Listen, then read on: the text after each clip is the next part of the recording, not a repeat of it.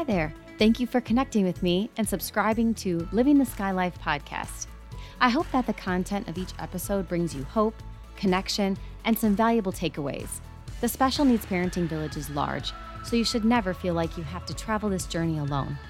Please connect with me through my Living the Sky Life Facebook page or Instagram account, and let's keep this conversation going after each episode airs. Thanks again for tuning in for season two of Living the Sky Life. Welcome back to Living the Sky Life. I'm so excited to present my first guest of 2021, Nicole Hendrick Donovan. Nicole is an author, reflective storyteller, spiritual seeker, and teacher. Nicole is a former Montessori educator who has worked with a variety of students with various needs.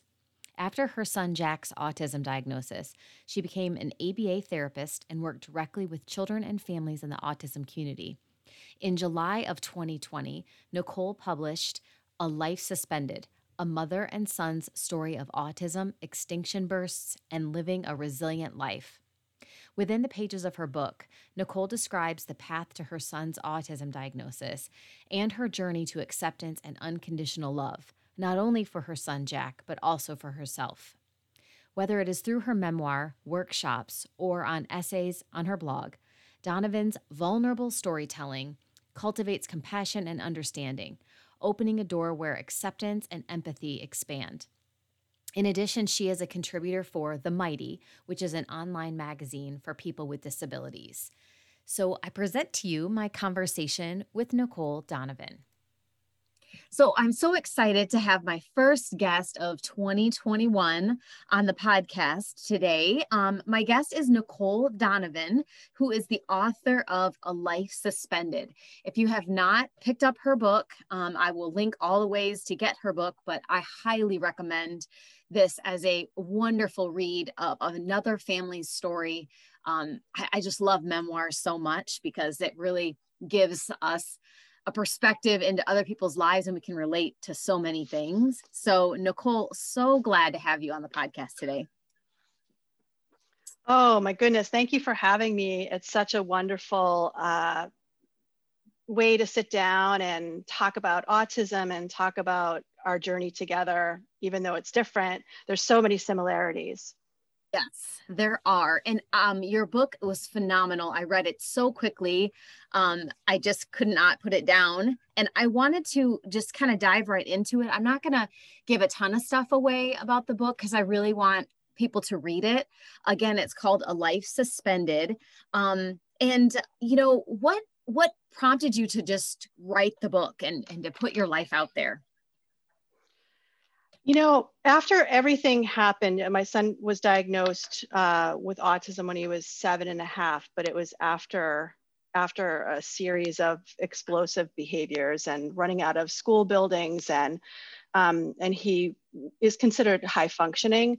So they weren't really sure what was going on with him at first. And so after this whole thing was unfolding and we were homeschooling him and having people come in and getting the diagnosis and all of these things that were happening, I thought after we got through, you know, the hump of it, I thought, oh my gosh, this story, this is so important because I felt that I was not alone in it in terms of that there were other families going through this. There was other people struggling with trying to advocate for their children, how to understand what their rights were, how to um, not feel so so term you know so u- unique that no one understood them and mm-hmm. so for me it was really a passion project of bringing this story my experience to the people that you know could benefit from it whether it was educators that hadn't seen high functioning autism in this way play out in their classroom um, or it was the neighbor next door who you know, oh my goodness, maybe my grandson has something like this, you know, like just to bring awareness and acceptance. And also, more specifically, for the families that were in the thick of it, trying to get diagnoses or trying to figure out how to implement a behavior plan or work with ABA therapy or whatever their, their journey was, I felt like I wrote the story that I desperately needed to hear at the time because I knew that I was not unique in, in terms of this was happening all over the country, all over the world. Yeah, absolutely. And and you laid it out so well in the book um, of just how long that journey was. You know, most people that I talk to, and probably you as well, other parents, we tend to get our diagnosis around age three, age four, but it's it's rare to have someone continually seek a diagnosis. And you even mentioned autism early on, earlier than seven and a half. And mm-hmm. you were kind of disregarded when it came to that. And everything was chalked up at, at what eight, what was ADHD first or was, what was the diagnosis that he had initially? He got several, right? Before autism. Yeah, yeah. He, we, we always say he had, he had to check all these boxes before they actually got to the root cause. so, uh, you know, um, which is not actually uh, unheard of. This happens quite a bit. Um, so his first diagnosis was just at the age of three with a with a, a speech delay, and so that that's when he started getting services. And then he, you know, I think it was like in first grade, he was his speech was getting so much better, but they they looked at him and thought, well, geez, they're the reading, you know, the pre-reading um, skills are not quite there yet. So they were monitoring that. And then they were also monitoring he couldn't hold it together in class. So uh, I demanded to get a sensory processing um, evaluation, which they did not want to do. And so uh, I basically said, no, you need to do it you know, I'm signing the paper, I'm signing the request. And then we had one done outside of the school district as well.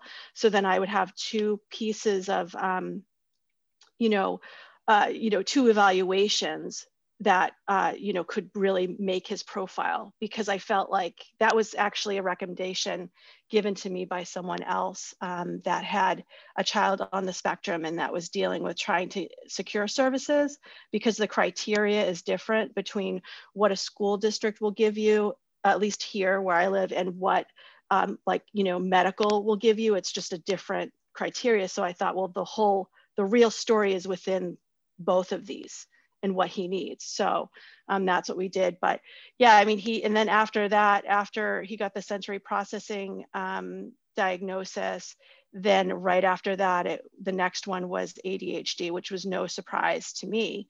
Um, my other sons uh, have ADHD. My brother has ADHD. So I, we, we're well, we're well immersed in that as far as like looking, knowing what that looks like. Um, and then after that, it was, um, you know, that he got some reading supports and then he started having behavioral outbursts in first grade. And that's when it really, really got heightened. Well, yeah, and I want to talk about the behavior. You know, I don't get to talk as much about behavioral issues and more specifics with a lot of guests. Um, and, you know, I think it's important because, as I said in the beginning, um, you know, I related to many, many things in your book. But um, for those who know me, I mean, Skylar, my son, is very low functioning, if you would say that, nonverbal. It's a completely different scenario and end of the spectrum with autism than your son, Jack. And so it doesn't lessen the fact that the behaviors are still behaviors. The things that I deal with are different than what you deal with, but it doesn't change how significant and how much that impacts a family for, in a negative way a lot of times.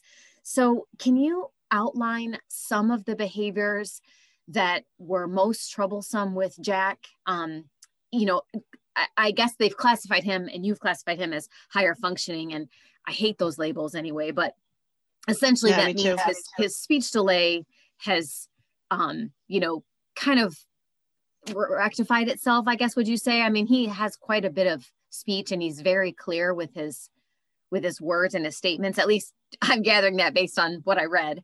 Um yes yes. I mean i think it was more of like a processing delay. It was like a mm-hmm. receptive delay where we would say his name over and over and over again. And then you know by the third or fourth or fifth time, then he would hear it. Or, you know, like, so he just wasn't, or like we would give him a directive and it, it was, it took a while for it to click of what we were asking.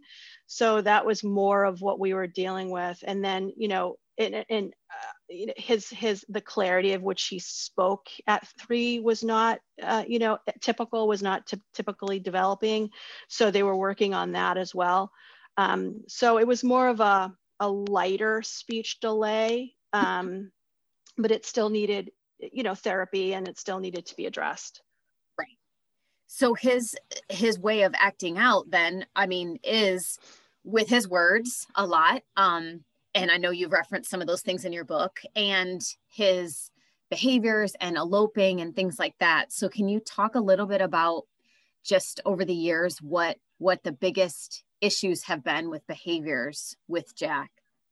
Sure. You know, I think specifically when we you know, were, when he was eloping from school and we ended up taking him, this is, you know, he was seven and a half at the time, eight years old.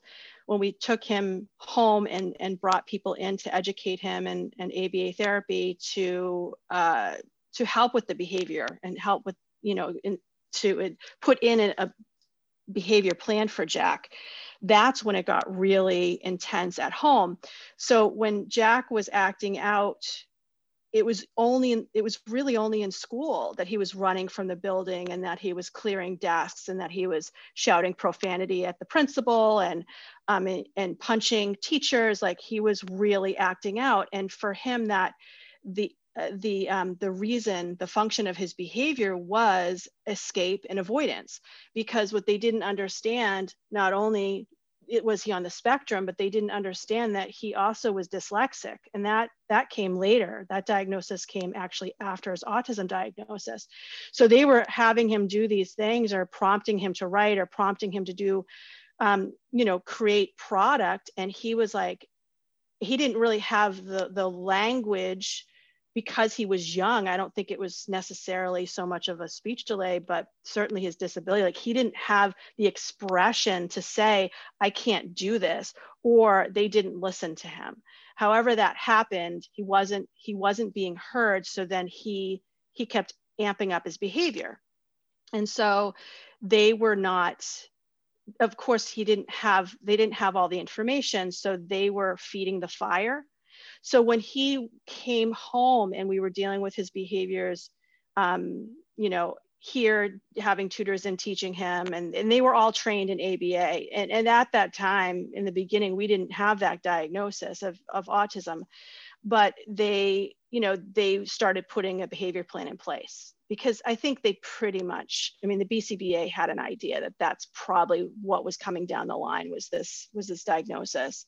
Uh, not to say that other children can't have a, a, behavior plan that is that do not have a diagnosis of autism. Um, that's certainly uh, you know plausible and does happen. But so for Jack, once we started putting these these um, parameters around what was expected and what was not expected, and making him, you know, like just holding him to that task, that's when we started seeing the behaviors amp up at home.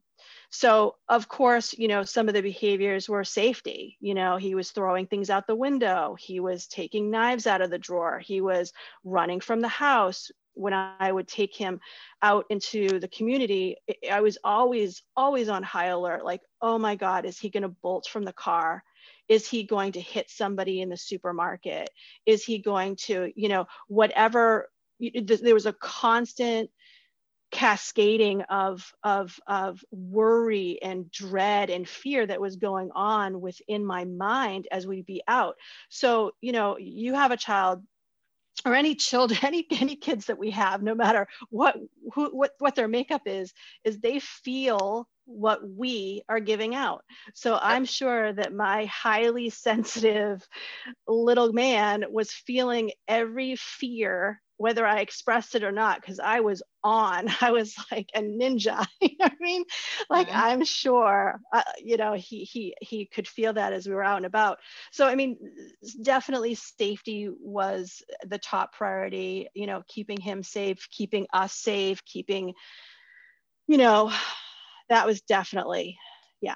I mean, he wasn't like he like I, I didn't have the fear that he was going to disappear in the middle of the night. Uh, you know, I've read some other um, people that have children that will escape at night or have to lock their house like that's that's so scary to me. Um, we luckily we didn't have that. It was more like he would have a behavior he would spike and there would be a reaction to that. So it was more of that. And he he was always a pretty good sleeper. So gratefully we didn't have any um, things go on in the middle of the night. So yeah i mean gosh i don't know how any of us sleep or rest anyway but to have that added worry on your mind i don't know how i would ever sleep at night if i was worried about my child you know sneaking out of the house or whatever and running around um, but you you know you said something that um, clicked with me a couple years ago it was it, you know, it sounds like it's obvious. It's something that I should already have known, but I didn't realize until, like I said, a few years ago, that I regulate the behavior in the house as far as my son goes. So if mm. I'm, you know, if we're spelling together or we're doing something and I'm getting frustrated and, you know, they go so much by your facial expressions or just your mannerisms, uh, especially if they're nonverbal, I'm going by his, he's going by mine. And if my temper is rising and it, he can definitely feel the tension he hits me more or he you know will swipe the letterboards off the table and I, I i've worked so hard and i'm always working every single day at trying to just keep you know my temperament even keel like one level and not to overreact every time he hits or does something because he's going to do it. So I I, mm-hmm. I already know that. So me getting upset doesn't change anything. And he seems to be better when I'm calmer and I just kind of even my tone of voice when I say, you know, we're not supposed to do that and I kind of am I don't know, a tone I wouldn't take with my daughter who is neurotypical because she would think, "Oh, you're not serious, you're laughing." but with him i have to take a different tone if that makes any sense absolutely. Absolutely. It's so true. Yeah. Well and that kind of leads into you know my next question. Um you know throughout the book oh, the bulk of the book you're talking about the school system and public school and trying to get services for jack and trying to um, get the administration really is what i took from it uh, to be on board and to try to support your son and your family. And it seems like you were just beating your head against the wall most times. Um, and what seemed like you were dealing with staff that wasn't um, educated as much as they should have been in the roles that they were in, especially the, um, I forget what the label was of the person that is over all of the special education departments. Um, yeah, was he was the surprising of, that they yeah that yeah. they had to change his title because he didn't really have special education experience. Right, right. that blew me away. Yep. Yeah. Can you kind of like lead into that a little bit? Yeah, I mean, so you know, this was our first child with uh, this level of behavior and need of support, and he was our last child. Um, you know, so for us, the best thing that we did was we hired an educational advocate. And anytime anybody asks me, you know, do you have any advice? I say, hire a seasoned educational advocate. It is the best money, best time I've ever spent. And um, because Eh, as a parent, I was juggling three other children, a household, Jack, his behavior plan, you know, all of these things and then having the the stress and the pressure of are they going to take services away? Are they going to you know are they going to give him the support that he needs? You know what is their evaluation going to look like? You know all these things that i didn't necessarily understand until i was in that position of needing supports and needing things for my child that you know that needed it to get educated. It wasn't that I just, it would be a nice thing to have. It was, these are essential for him to succeed.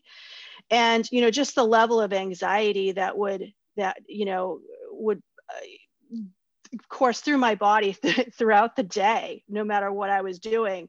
And then to go into these meetings and have, you know, someone that you know would say one thing one time and then change his mind and and go in a different direction the next time something that we actually had suggested you know but it was his idea it was just a weird dynamic and i think i think that you know it was challenging because it is very hard as a parent not to take it personally. Mm-hmm. You know, I'm in the trenches with this kid every day, and you're not hearing us. You're not supporting us. You're dragging your feet. So it, it's very hard to feel, to not feel abandoned, you know, to not feel um, like it was personal. Um, and that's stuff that I I had to work through with a professional. Like I, mm-hmm.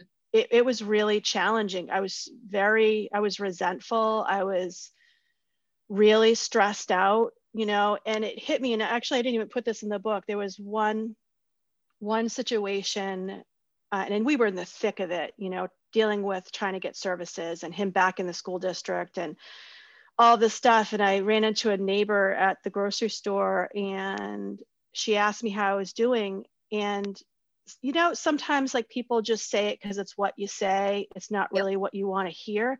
And that was the situation. She was just, oh, how are you? A toss away kind of, this is what we say.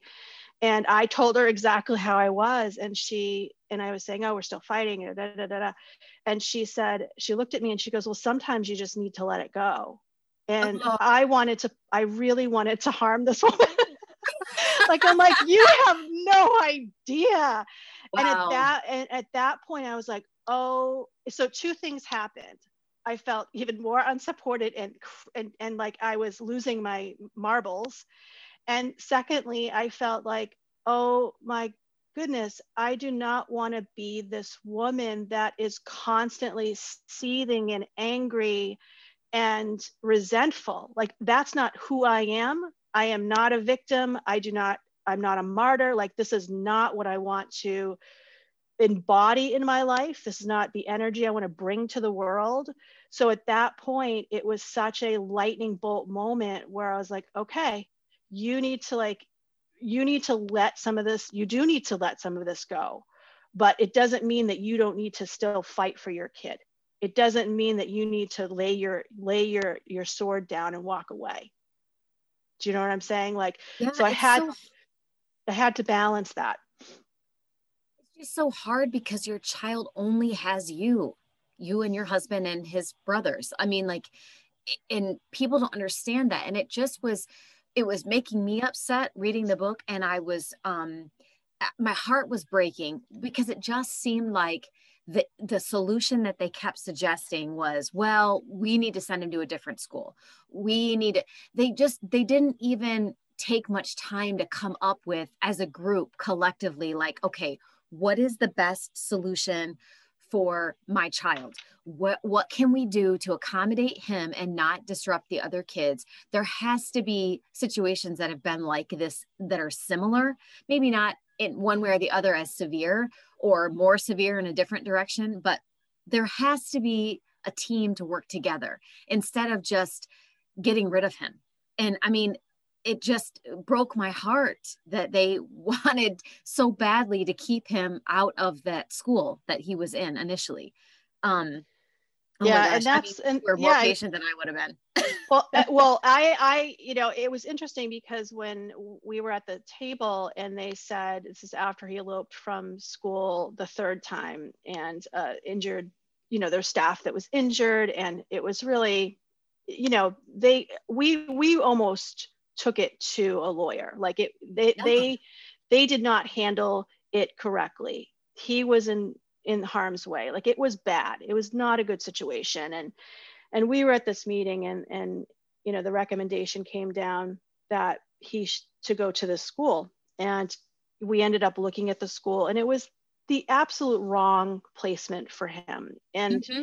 you know and and and what what was interesting and beautiful was that my husband he's just such a like level-headed ex- he executes with with such um I don't know, just uh, he's just very, I don't know, center minded. Like he's he's very logical. And I said, to, you know, they said, well, this is what we recommend. And I said, is this the only, uh, is this the only school? And they said that's the only option on the table. And I was like, a, how can that be? And B, oh my god i guess we have to send them there. Like i didn't understand my rights as a parent is that i could refuse. Yeah. You know and they give you i mean they give you the packet of like what your rights are.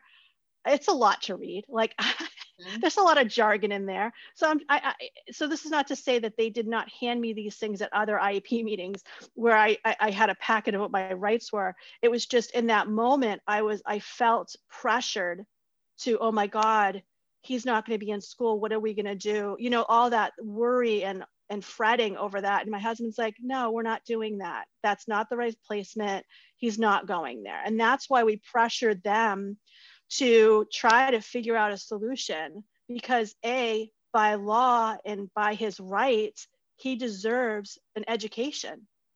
That's their responsibility and so it's not our responsibility it's their responsibility but it's our, our responsibility together as you said to work together to come up with a solution.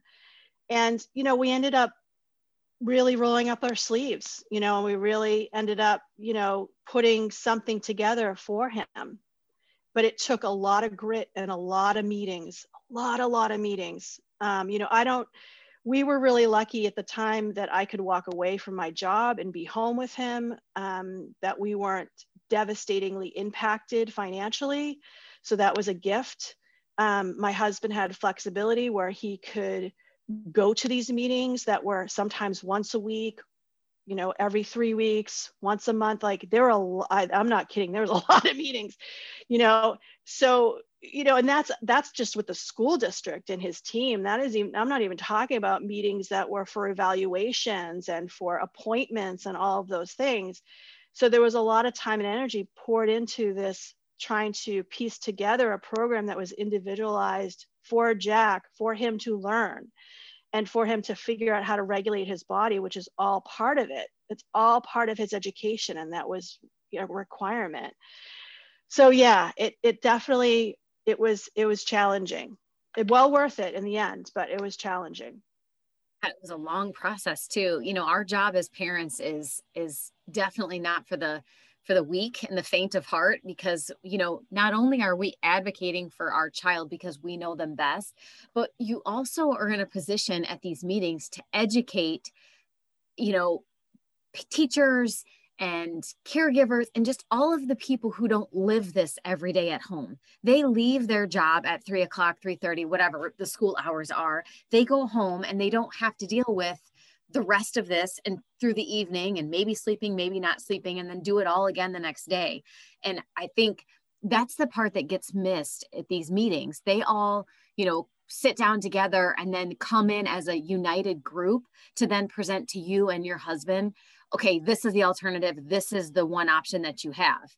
And God forbid the people who have to go it alone, who are single moms or single dads, they don't have an advocate with them, they don't know their rights, and they just sit there and they are told these same things you were told and they assume that that's that's it that's the end of the options we i have to do what they say and Absolutely. we just go with it. And your kid gets hurt in the process. And the other thing i think about too with jack and, and just any other child that is pretty much disregarded at a school and then is sent you know this is the only location this is the alternative this is where you're going to send them. You know you even referenced it in the book a little bit about jack's friends and people that he wouldn't get to see.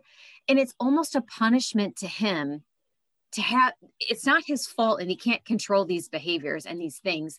And it took you guys as parents to really dig deep and figure out what was setting him off what the antecedent was as you say.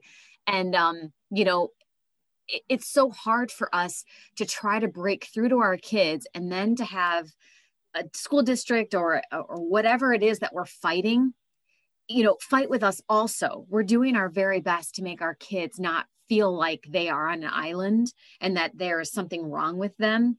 And then to be ostracized and sent away basically only gives him the message that he you know he's a problem and that you know he's being punished and he's going to get his friends taken away and every teacher that he knows and all of these things. And it just it oh my gosh. I mean it keeps me up at night just thinking of all of these things um, especially with a, a child who can't speak for himself mm. like my, i'm just guessing you know like mm. are we doing mm. the right things is he happy so um i mean i'm sure jack could at least explain to you guys later how grateful he is to still be in the program that he's in um and that you know he he understands and appreciates you guys fighting for him i would imagine yeah he's so funny because um because you know he's had a lot of intervention whether it's talk therapy whether it's been you know aba therapy he's been in occupational therapy. He's had a lot of a lot of wonderful people helping him figure out how to manage his body and and articulate how he feels because these are things that did not come easy for him. And so now you know we've had all these wonderful people in our lives over the last you know eight years. And and he's at a a, a school where um, he is there's smaller numbers and it's a therapeutic program. And it's it's um you know it's it's been a wonderful thing for him because it is a school where there is kids that are considered you know high functioning on the autism spectrum or have severe ADHD or have anxiety. So that's his peer groups uh-huh. in his classroom so that I'm like oh they speak with the same language. They have a lot of the same similarity. You know what I mean? Like so and and and what's been beautiful for us is that and it wasn't the school that they recommended i'll just say that we we found a different school but um, for him like it's just been a wonderful unfolding to watch him grow and learn. And he he he is funny. He jokes. He makes jokes. Um, he's lighthearted about his his um, and i hate the term disability but his diagnosis and he's differently abled, I like to say. Um, but, you know, he's just, he's got such a light in him now that he didn't have before. He has such an acceptance because not only is he accepting of himself, he's looking at his peers that are attending this class with him or this school with him, and he's like, oh, they're like me. Um, but it took a long time to get there. And, you know, because he was so behavioral and you know he didn't understand. He's like i think there was a part of him and he didn't really articulate this um, because he was so full of anxiety but there was a part of him for a while that he i think he really felt there's something wrong with him because he was so out of control.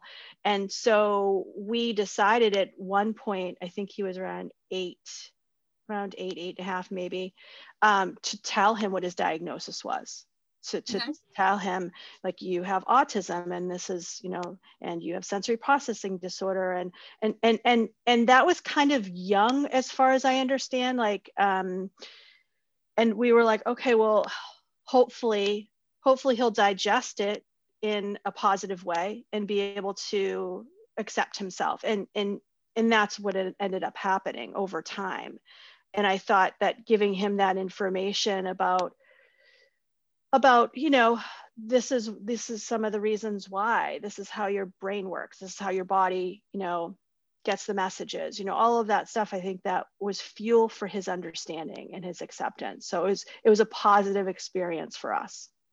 Well and i think you as a as a mom know when the time is right. And you know i don't know that there's necessarily an age that you should approach that conversation. I mean jack is very smart um, again, I'm gathering all this by what I read, but your book was so thorough. I feel like I know you and I know your family.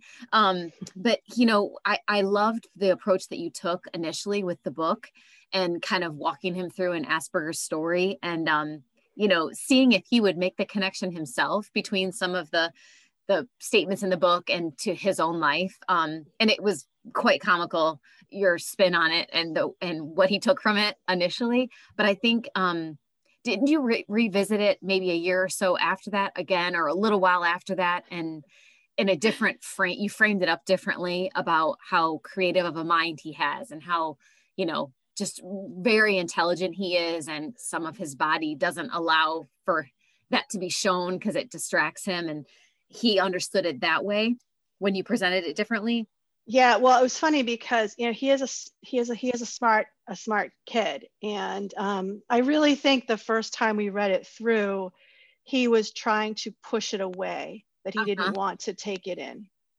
and so then you know he reacted the way he reacted, and then I told his therapist, and she said, "Well, read it again." So then a few days later, we sat down and he's like, this again? Yeah, I'm like, yes. And then I went through and I and I made points of the similarities. Like you have, you know, loud noises, which was part of the book. Loud noises affect you and you cover your ears. You do that as well, just like this character does. And like just trying to make those connections for him so we could have those conversations. And he wasn't, he wasn't real happy about that. Um, but I think that it started it started the awareness that I see this. I know that you're starting to see this. And this is what is, this is reality. Like loud noises do bother you. You know what I mean? Like just trying to like, yeah. this is, this is real. And, um, and then, you know, certainly over the course of that first year, he was, he had, his therapist was an art therapist, which was fantastic um, as long as you didn't put a pencil in his hand sometimes because that might set him off. But you know they would create with like tactile things and and one of the things so she treated one of his older brothers and he idolized one of his older you know his, his older brothers and they she described adhd as having a lightning bolt brain Yep. And, or that's how my older son described it. And so she was sharing that with Jack and he was like, that's awesome. You know, like, so then he, he latched onto that, like, cause his brain was constantly clicking, clicking, clicking away. And that sometimes you do feel out of control when your brain is constantly going. But if you flip that to a positive, like, wow, I, I, I, I have all these thoughts and I have all these ideas and I have all these things and and it just for him so for years and years he had this stained glass it was like on plexiglass lightning bolt that he did with some kind of like paint gel that he made at her in her office. He had that on his window and the light would come through and it would remind him that that's a positive that's a positive to how your brain is wired. That's a beautiful thing. It is beautiful and that's so smart and it was so cool to tap into that for him and also i think your use of um, celebrities or like Einstein and other people to relate um, with this a similar diagnosis um, to him. It seemed like that resonated with him as well. Yeah, just really trying to normalize it um, mm-hmm. be, because you know I, I I just have the belief that we all have wiring and it there it, it it's you know and and some of it goes this way and some of it goes that way and it's just a spectrum and that you know it's it's a beautiful thing to be able to accept everybody where they're at and to shine the positive light on what that looks like and the and the beauty that's there.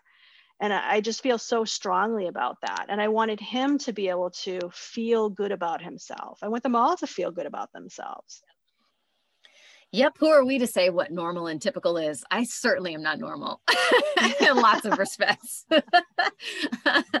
um, you know, you mentioned a little bit ago, we were talking about your husband, Mike, um, and just the way that he is super supportive and, um, clearly there's a teamwork between the two of you. I mean, to raise four sons, first of all, gives me like all kinds of anxiety. I don't even know how I would do that.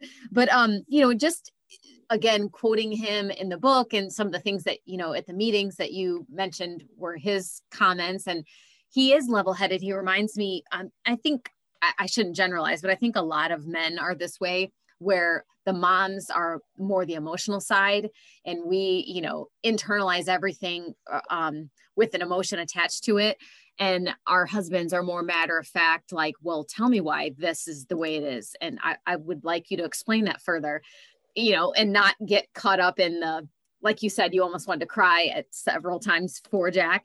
Um, so what would you, you know, say has been the connection with, um, you know, where Jack is concerned and you and Mike and all of your boys really, I mean, he's your, Jack is your fourth. Um, mm-hmm. so ha- has your relationship evolved over time?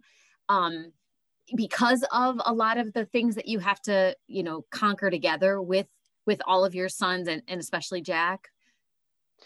Yeah, I, I think, um, you know, gratefully, when my husband and I got together, we we had stuff, you know, we had some baggage, you know, so we i know you know for me i i started counseling really young you know um, i was yeah. 19 yeah like like this is a lifelong journey. Like i joke and say i have i have my therapist on um, on a retainer because i'm always you know there's every few months you know year whatever i'll check in and get a tune up i call it.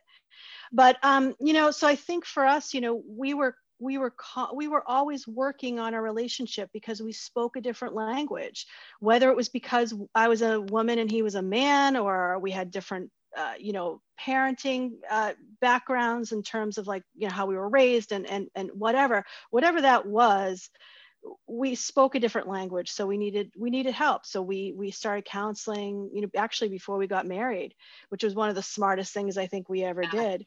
Um, uh-huh. um, and then over the years we've we've gone and and and had tune-ups you know periodically because something will come up and and it's always helpful to have somebody that doesn't really know you that is you know uh, witnessing and, and can give you some feedback, right?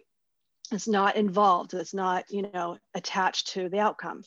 And so, you know, for us, we worked so hard by the time we got to Jack, and certainly, you know, there were there were times when, you know, we we would have differences of opinions and things like that and how to raise the kids or whatever.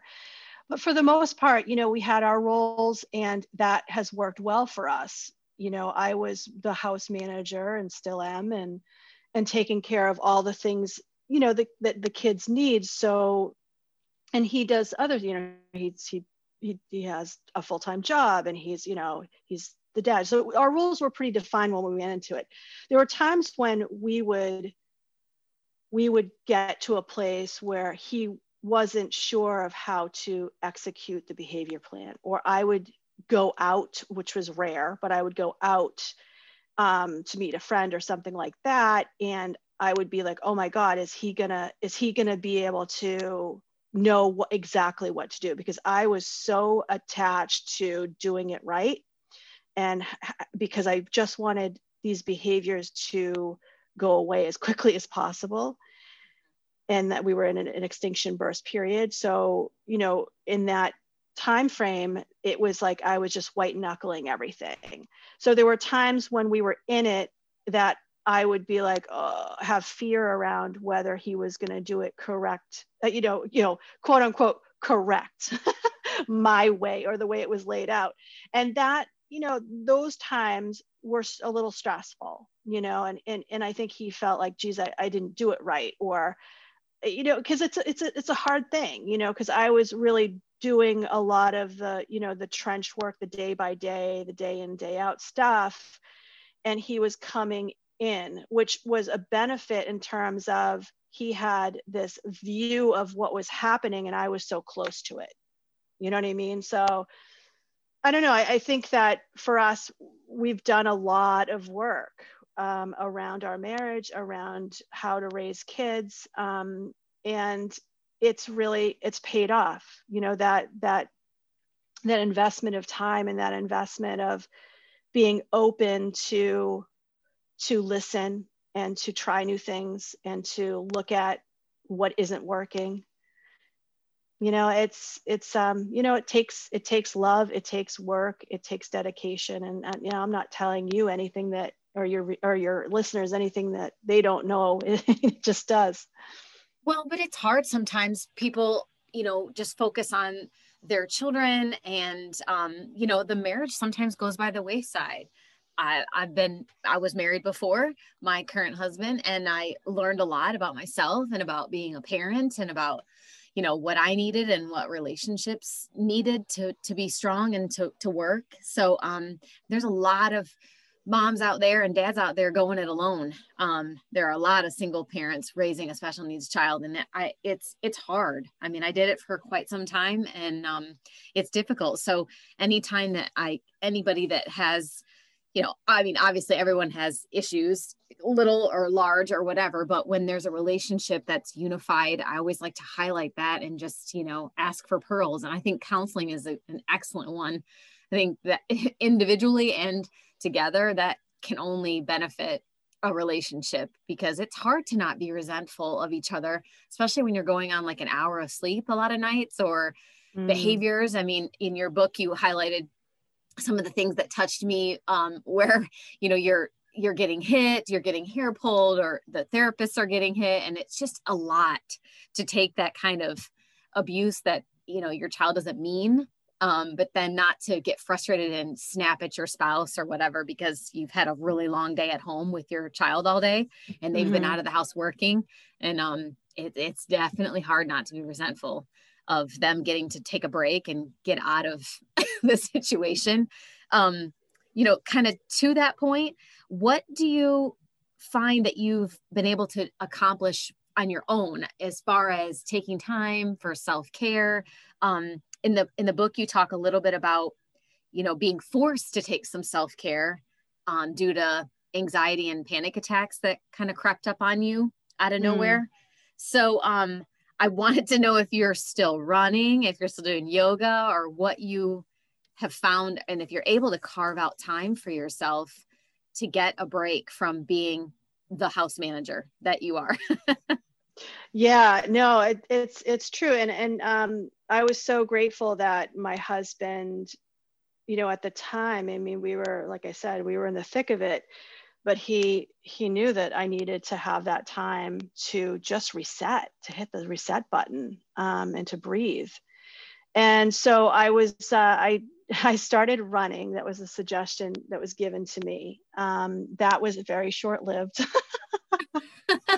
All those Walks runners out there, yeah, I, I, you're amazing. Um, yeah, it just was never. I was never an athletic kind of person, so I thought, well, you know, endorphins are good, right? That's so I'll give this a try. It's a good exercise, but it just didn't stick. But what did stick was taking that time out in nature and walking the trails. And for me, when even, you know, this is a practice that I've been doing for a long, long time at this point, is that there are some days I'll go for a walk in the woods and, uh, you know, I'm fortunate I have a lot of nature trails around me. I live, you know, on Cape Cod, but we have a lot of uh, woods. So uh, even going out on a walk, I'm able to just maybe have a conversation with with God and or maybe with myself or just to like shed the day you know like i literally visualize as i walk sometimes if it's been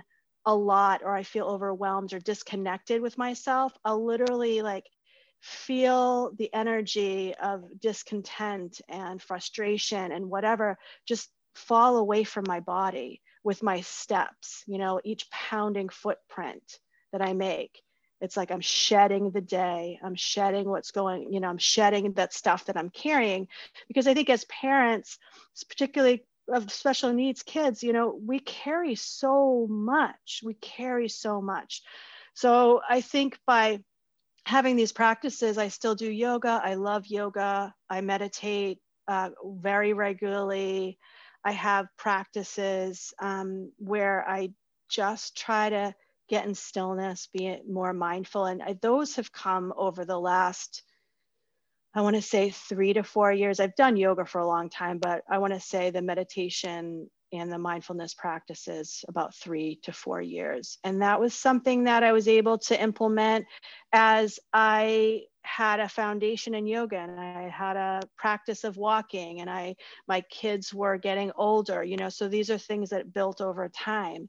And so people say, well, how do you, how did you do that? And how did you get time for yourself?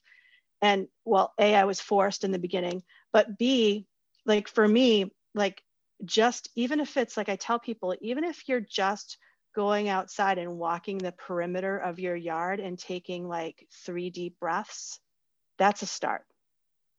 Or you're at a stoplight and it's red and you just take a deep breath and exhale, that's a start. You know, start where you are.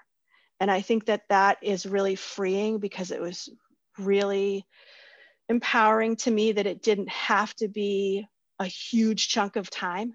It could just be a few breaths. It could just be reading a page in a book that I really liked or having a cup of tea. It didn't have to be complicated. And that was such a gift for me to have that awareness and then take that in as a practice. Yeah, I mean, I, I think when we talk about self care um, and time alone, I think people do visualize that. Well, I can't go to a gym. I can't start an exercise program. I can't, you know, mm-hmm. do all of these things. It's so much easier to, um, I don't want to be, you know, hateful and say, find an excuse. But if you're setting your sights on something large like that, it is easy to dismiss it and say, that's just not possible. Not in my schedule. I've got, you know, my child is four years old and running around and I never get a break and all of that. But you're right. I mean, we are all in the car at least once a day. Um, you know, there's stop lights, stop signs. That's an excellent piece of advice I, I hadn't even thought of to just ground yourself at the stoplight and take a deep breath and enjoy that little moment of of peace that you have. So, um, yeah, wonderful. I mean, I even put Skylar in the car, and he's not very even at a young age or his old age, he's uh he doesn't sit still very easily um, in the back seat. But I'll even just put him in the car, or my husband will, and we just go driving around to nowhere. We just drive around just to get out of this house and mm-hmm. just whatever. Um, listen to the music we all like that makes us smile and laugh and whatever, just to go somewhere. I think sometimes getting out of the boundaries of your home is is a break in itself because especially with covid right now i am so tired mm. of looking at my house.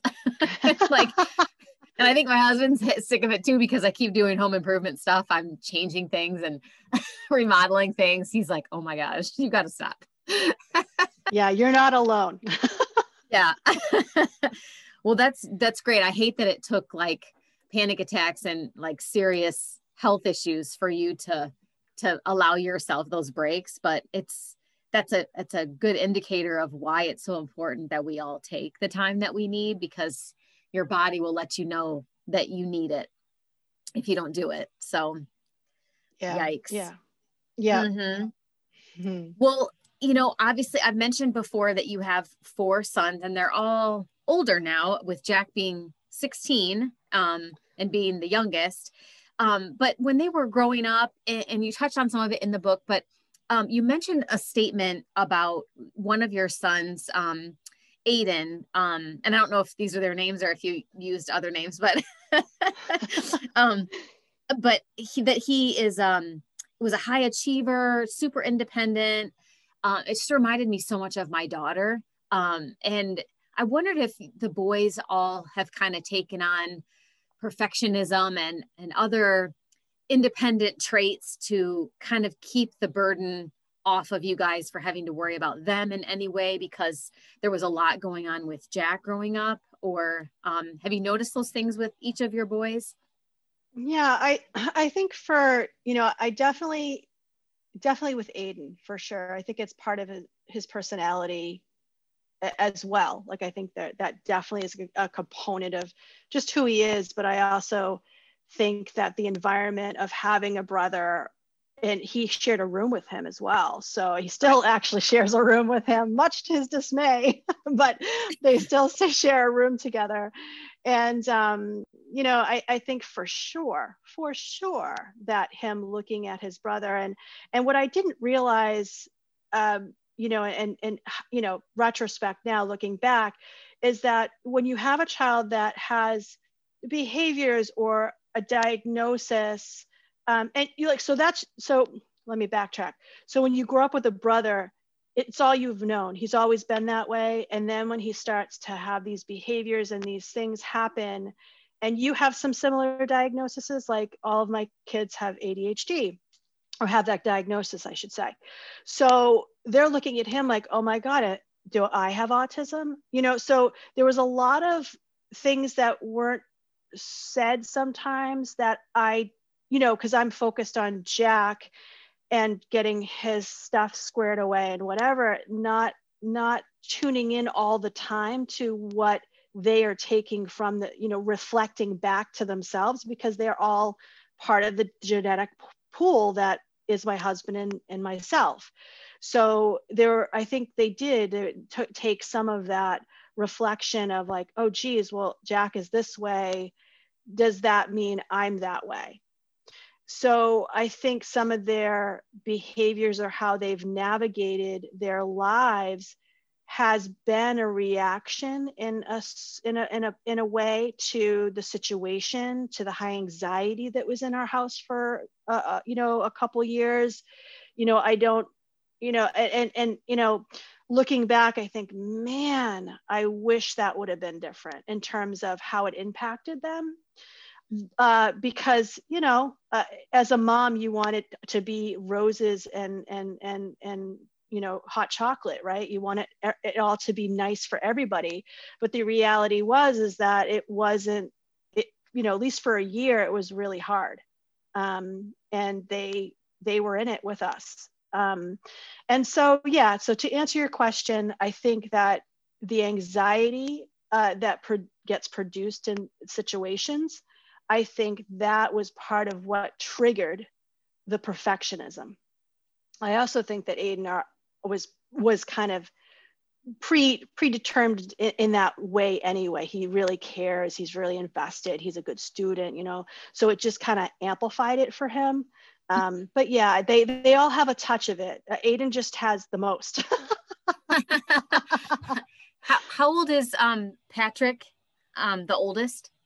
The oldest is 23 oh, 23 okay. So they are pretty close in age together 23 to 16 um, yeah, yeah. So yeah, so yeah, so it's like 20, 23, 21, 17, and 16.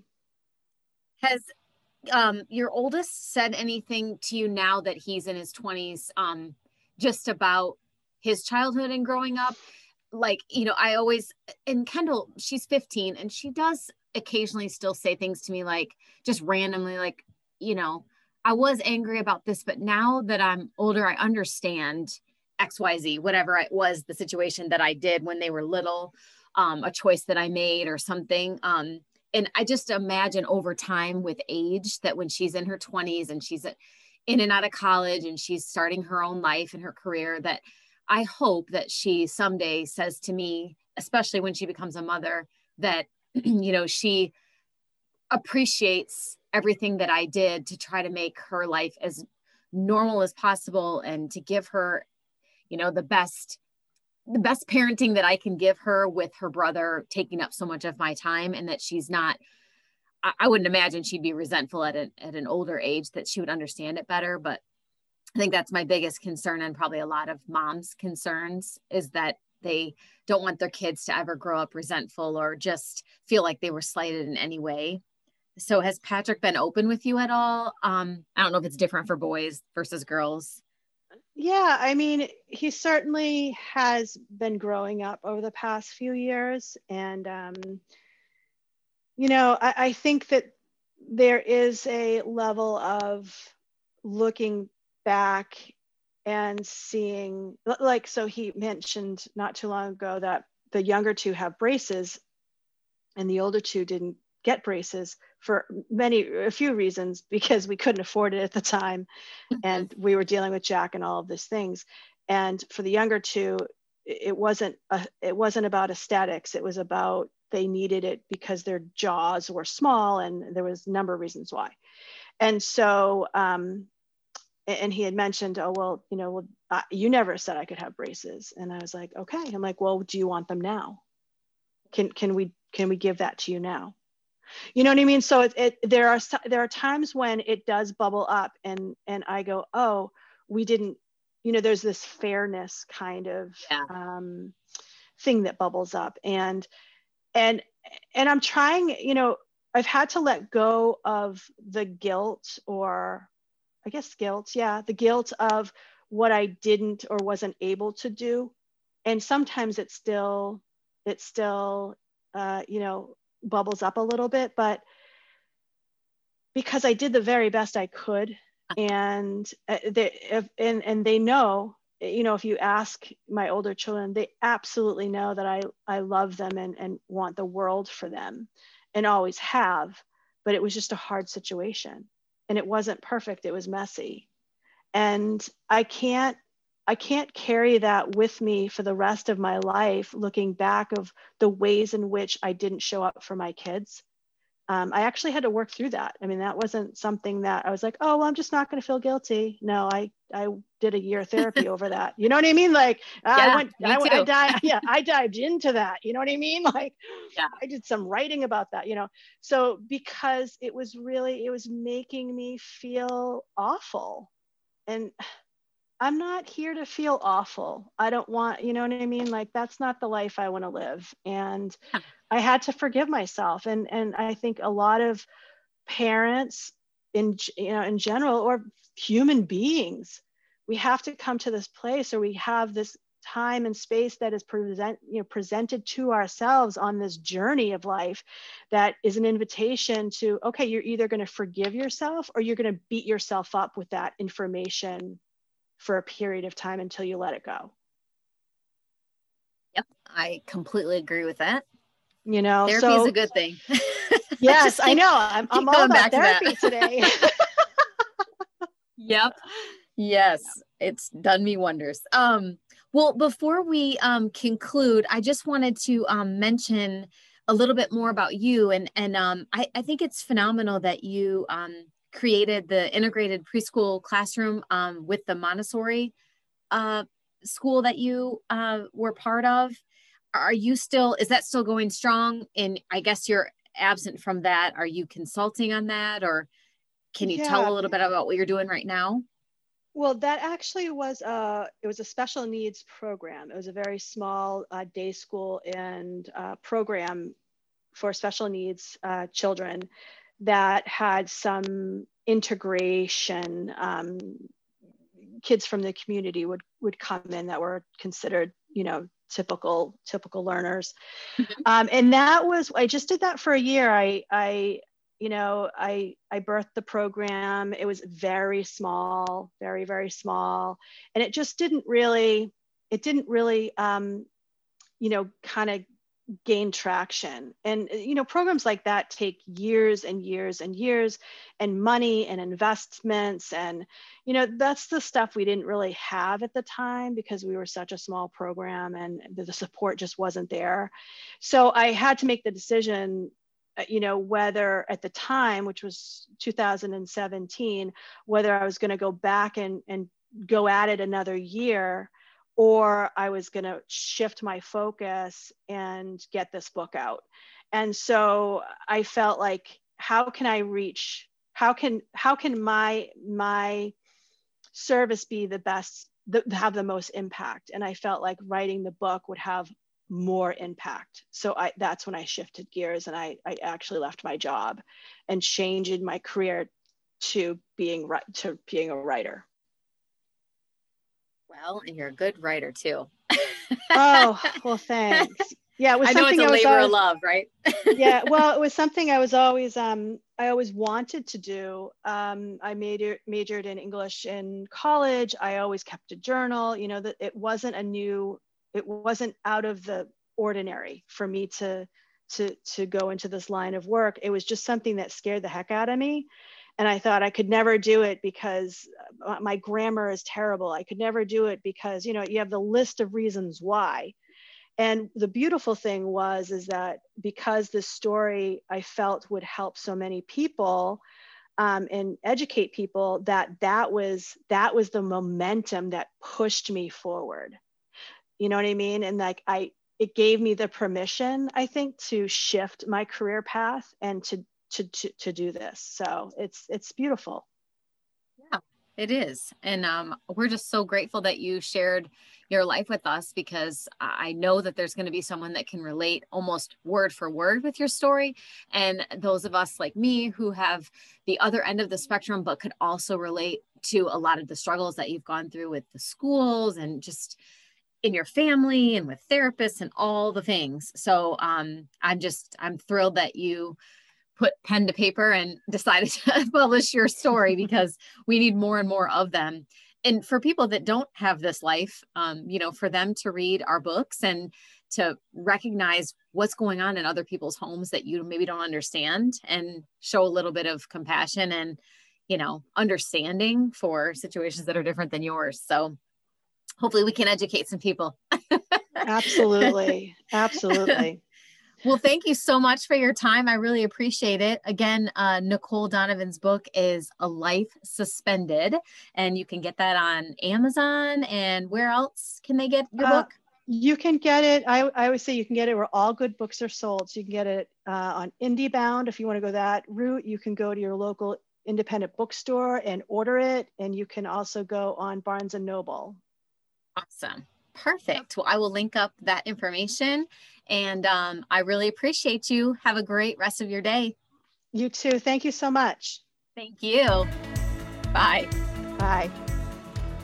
I hope you enjoyed this episode of Living the Sky Life and will tune in for the next episode coming soon.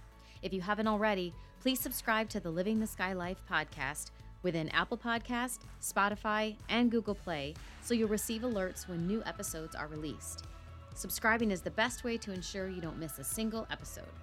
If you like what you hear, be sure to select the five star rating, provide feedback, and share Living the Sky Life with others. Thanks again for listening.